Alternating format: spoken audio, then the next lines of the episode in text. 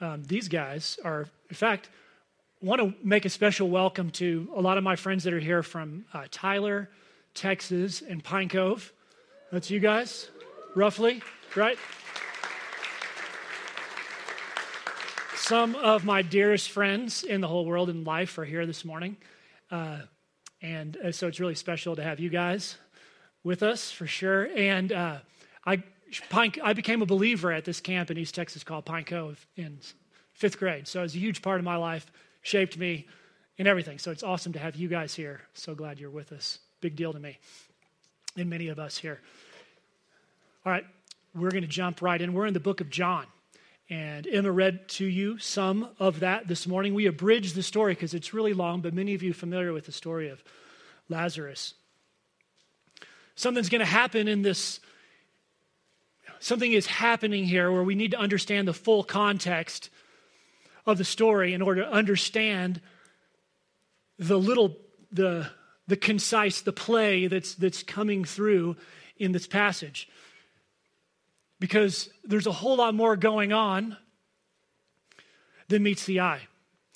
And what that is, is that Jesus is, is pursuing us right then. His eyes are on bringing the content of what the gospel is to all mankind when he is with those people right then.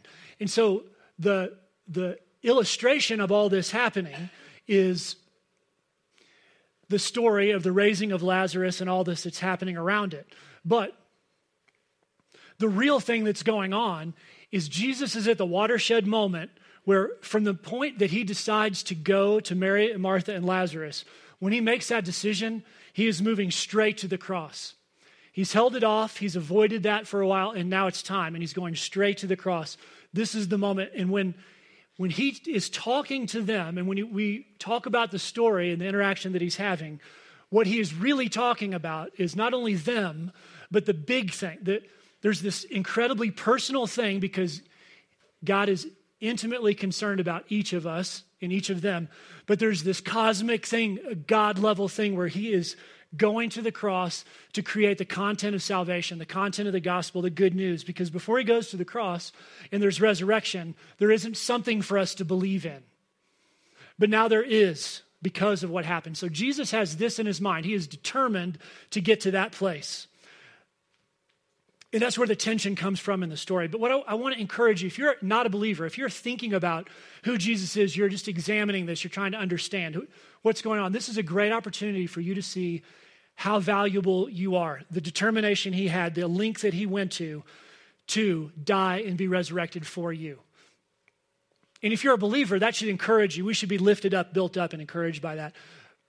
If you, if you are a believer and have been for a while, I think this is a, this is a narrative where we see Jesus doing things that are very, um, they're indicative of what a follower of Jesus does. He is setting the tone. He's setting an example for us. And I think there's some hard things that come through in this. So I want to ask you, if you're a believer, to be thinking not only about the va- incredible value that I have and, and how I'm reminded of that through this story, but then also think, all right, how do I follow Jesus in the same way that he is going to do difficult things for the sake of the gospel, for good news, so that others would believe? And Jesus is going to say that in this in this uh, uh, narrative right here. He's going to say the reason all of this is happening is so that you will believe. That's the end goal. He is after us, them believing, and us believing, and the whole world having the opportunity to believe. So that's what's happening. And I want to read you this passage from Ephesians one four. This is where Paul summarizes this overall mission that Jesus is, is putting himself within. And this is from the, the translation called The Message. Long before Jesus laid down earth's foundations, he had us in mind. He had settled on us as the focus of his love, to be made whole and by, and holy by his love. That is where he is going. This story is going to illustrate that, and you'll see as we move through how that works out. Now, three things that I want you to see, and, and many of y'all know I, I love to use three points. If you were here last week, Eric, three points. The week before, I'm always three points. Many of you guys are used to that, but I'm going to tell you the reason I do three points. It's because of me because I want to know when it's almost over. That's the truth. I'm not kidding. Uh, I mean, it does help to remember and all that stuff, but I just like to see the progress bar. So anyway, you'll know when we get to the last one, we're almost there. You guys and gals that are like me. Here's the three points. These are the, the these are illustrations of what Jesus does with his sole purpose of bringing, of, of creating the gospel, of making this happen. One is sacrifice, two is courage, and three is suffering. Sacrifice, courage, and suffering. When I wrote those, I was like, hmm, that's not super uplifting. That's not the most exciting stuff ever. But I think as we go through, you'll see how exciting it is that he went through those things for, for you and for me. And that's just, it's it's really one of the more beautiful stories uh, I can imagine. So let's talk about sacrifice for a minute. Part of understanding the sacrifice is getting inside Jesus' head and recognizing that he's a human being and that he loves dearly the people who are suffering. So right at the beginning of the story, right at the top, it says there's a guy who's sick. His name is Lazarus. He's really important because, and John wants us to know how important he is. He says, because Lazarus is the brother of Mary, and Mary's the girl who, in that really awkward situation when the, around the Pharisees' table and all the people were watching, she puts oil on his feet and, and wipes his feet with her hair. That's a super like intense, humiliating sort of situation. You've, you've studied that before. You know how intense that was. And a friendship developed between Jesus, Mary, Martha, her sister, and Lazarus. And in this story, it says a couple of times, Jesus loved these people. He loved them. He was deeply connected to them. And I think it's easy to write off Jesus' emotions. Jesus felt deeply about them. He cared deeply. And when things, when, when they were suffering, he cared. When you have someone in your life that you deeply care about and they're suffering, you feel it. And Jesus is in that place. So he wants us to, to know that. John wants us to know that. But then, uh, Mary and Martha send Jesus a letter, and it takes a while to get there. When the letter gets there, it says, hey, the guy who you love, Lazarus, is really ill. So they're they're like twisting it a little bit. You know, Jesus, we need you to come here, because Jesus has been healing people, right? So why wouldn't he come and heal his really dear friend, Lazarus? So the guy you love is, is ill. You need to come. That's what the point was.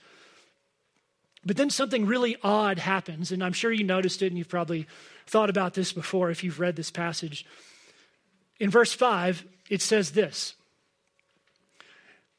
Now, Jesus loved Martha and her sister and Lazarus. So when he heard, this is confusing. So when he heard that Lazarus was ill, he stayed there.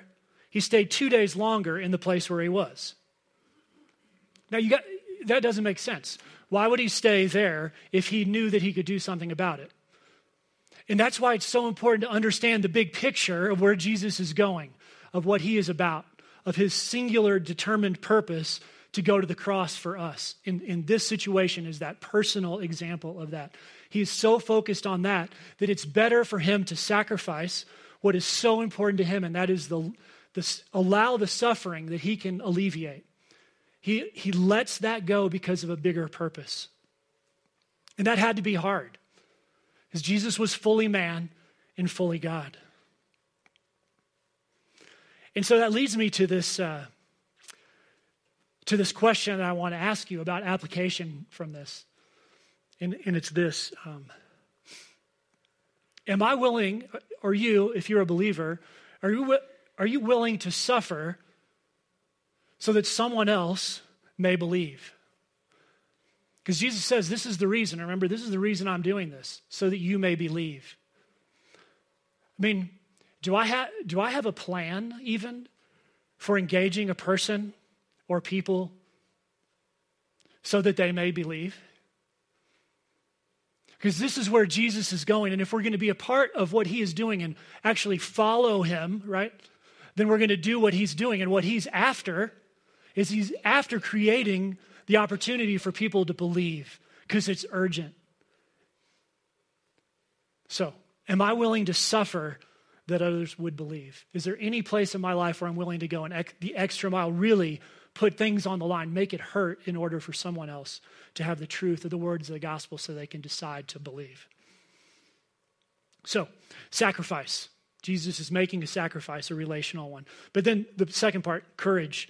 he is going to go into a very dangerous situation, like immediately dangerous, not just cross is coming dangerous, but because the disciples say, hey, wait, if you get on there, the last time you were there down by Jerusalem, they were going to stone you. They were going to kill you. That means something different in Colorado if you go somewhere to get stoned. Um, those, so, um, but anyway, um, that's, I shouldn't, that's such a lame joke. I shouldn't even use it. Sorry.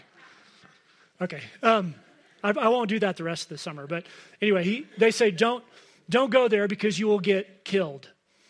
And, and that's, that's not what we should do. Well, uh, so Jesus said, let me read this to you from fourteen. And Jesus says, this is a couple days later. Lazarus has died. And for your sake, I'm glad that I was not there. I mean, he's he's he's so focused on the gospel for them, on the on their hope, so that you may believe. But let us go to him. So Thomas, called the twin, so one of the followers of Jesus, said this, not to Jesus, but to the other disciples. So he gets the other guys together. And I think this is a sarcastic thing. I think this is what, this is the content of this. He's saying, well, let us also go that we can die with him. He didn't say, hey, all right, hooray. He, he doesn't say that to Jesus. He says to the other people, well, we'll just go die with him. I think it's so cool how the Bible just, especially in John, it's so clear. He just tells us the truth. See, there was tension among the disciples in Jesus when Jesus was there. There was trouble amongst the disciples. And w- but here's the cool thing. They don't understand. Jesus says, hey, I know Lazarus is dead, but we're going to go down there anyway. And I know that I could be killed. I could be put to death just by showing up in that region. They didn't get it, but they went into a dangerous situation. And so I think the application for me, and maybe for you if you're a believer too, is will you will you actually follow Jesus into a dangerous situation? Would you do it? Do you do it? Are you willing to? To some a peril, something where you have a chance of loss. Are you willing to do that? Do you do that? Do I do it? I mean, most of my Christian life really is just based on doing the things that I do and almost never moving towards something in any way remotely dangerous. No, I'm not saying we're supposed to go out and, and be in danger, but are we willing to move into that place where we, we're not just protecting ourselves and looking good and being like a good Christian or whatever we're supposed to look like, but actually engaging with, with what Jesus is doing to the extent that it costs us? Are we willing to follow him there, even if we don't understand, even if we're not sure, we just know this is what he said and I'm going there? Are you willing to do that? And that's what the disciples do. And Jesus does it courageously in the face of possible imminent death. And he knows that's not happening, but the disciples don't know. So we have this idea of, of sacrifice Jesus is making relationally, and then he he's taking this courageous step, with I think, which I think he's calling us as his followers into. But then suffering. I, I realize suffering is implicit in, in being courageous and in sacrifice, but there's something here that I think is much more deep uh, and expressed in the text that we'll see here that, that, that we might have looked over. You know, when you when you go to a funeral, when somebody has died, that's a hard place to go. It's always hard. And when you go to a funeral of someone you love deeply, it's, and almost all of us have done that. I recently, uh, and I've, I've done a lot of funerals because of the job that I have, and I've seen some, um, uh, I've seen some very hard uh, mourning, very difficult things happen in, in funerals. And I just got back from my, my, about two months ago from my mom's funeral, which I had to take part in. And man, whew, that was really hard to do. I just, I didn't know how it would shake me up. And I felt these things that I try to repress most of the time. I like to, you know, like I, when my daughter says, hey, let's watch a, you know, emotional movie. I'm like, Psh, I don't, I'm not going to do it. You know, I usually say, well, are there guns? You should watch a movie. Are there guns? Is there fast cars? Stuff like that. Otherwise, I'm not going there because I don't want to go where the tears start to flow, okay? Well, Jesus is going into this place where that is happening. It's it's a place of suffering in, the, in that culture especially, but he's going in there. And did you notice Martha comes to him first? Mary stays behind, and Martha comes, and she's she's flat out mad. And her friends come too, these people that are grieving, and they come. Uh, so it's Jesus, a crowd, some of his disciples, and Martha. I, I think picturing this helps us understand it and understand the feeling a little bit better. But she says, if you had been here, my brother would not have died. Like straight to Jesus' face. If you had been here, he wouldn't have died. I mean, she is not happy. She she believes that Jesus could have done something about it. And her friends, I don't think we read this part in the text there, but her friends are standing around and they're whispering, and certainly been whispering to her, oh, he healed people he didn't even know. So why wouldn't he heal your brother? And why wouldn't he heal her brother? So there have, all around Jesus and all around her are these whispers of divisiveness. And Jesus knew that it was coming, but he stepped into that tension amongst those followers.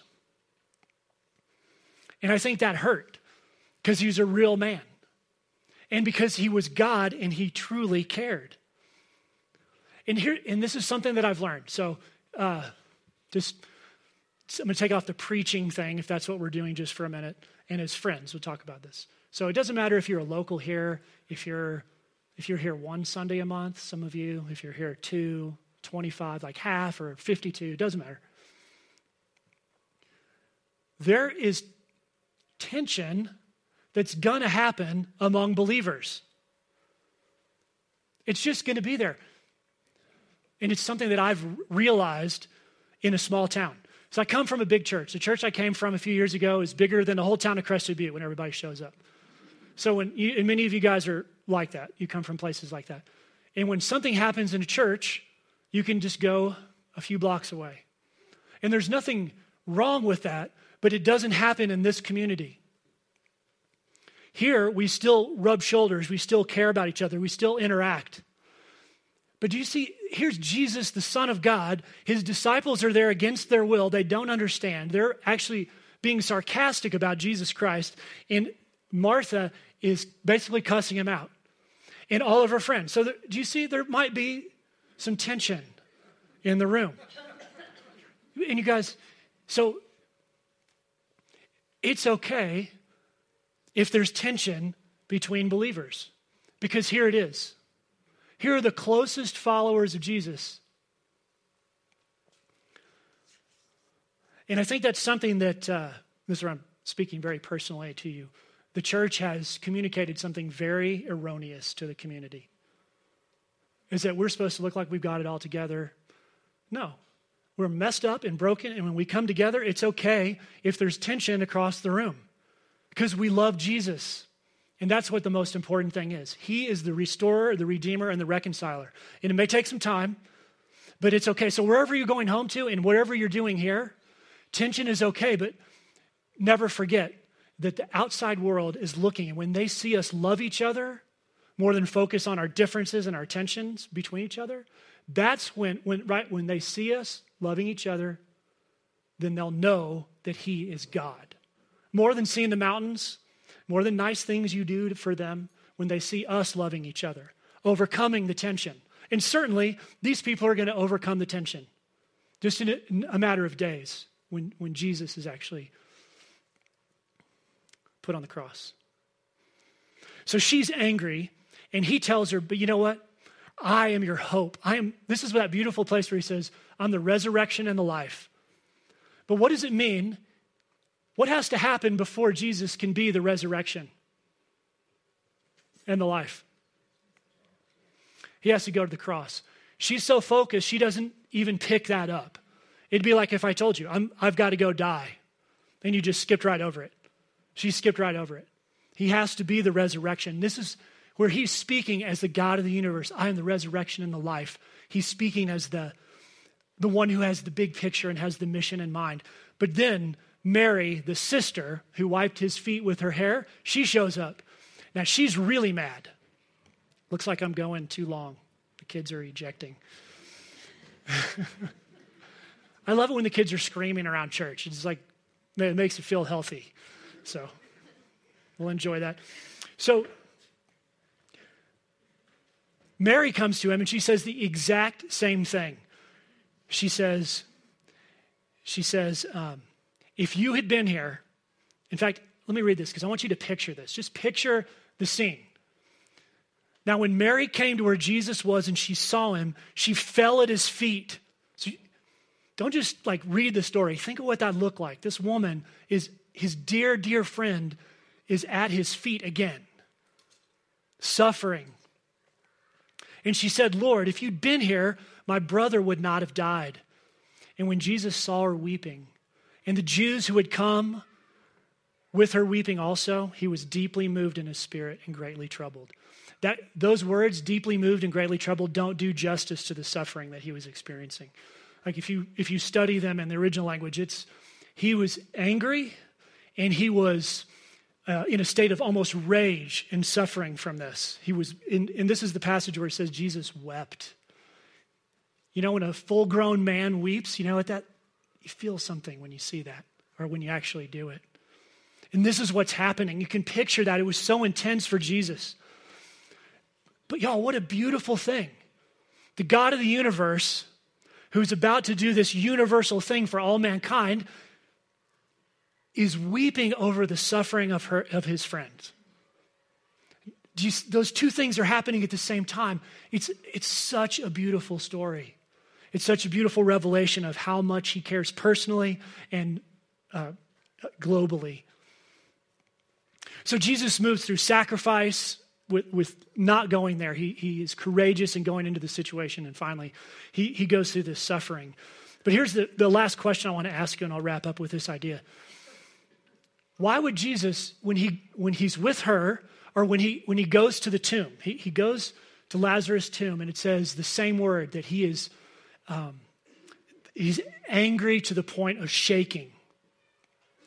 Why would, if he's going to turn the funeral into a party, why would he be upset? You know, you just read the story, you might just gloss over that.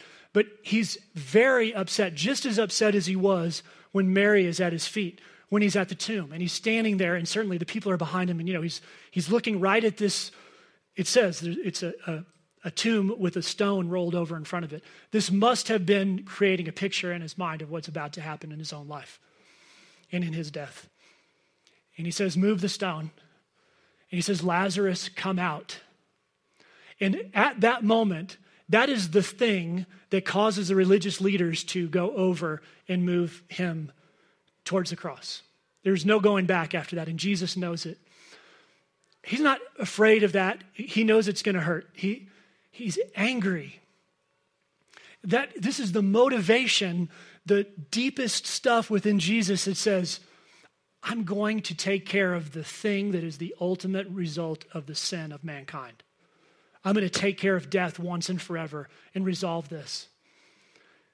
And you see the emotion, the intensity coming out because he's singly focused on creating the truth of the gospel so his friends can believe and so that the world can believe and we can believe. That's a beautiful thing. So go out and think about that. I'm going to pray and we'll go. Lord, uh, it is beautiful what Jesus did for us, uh, the incredible selflessness of his actions. From the beginning of time, he had us in mind.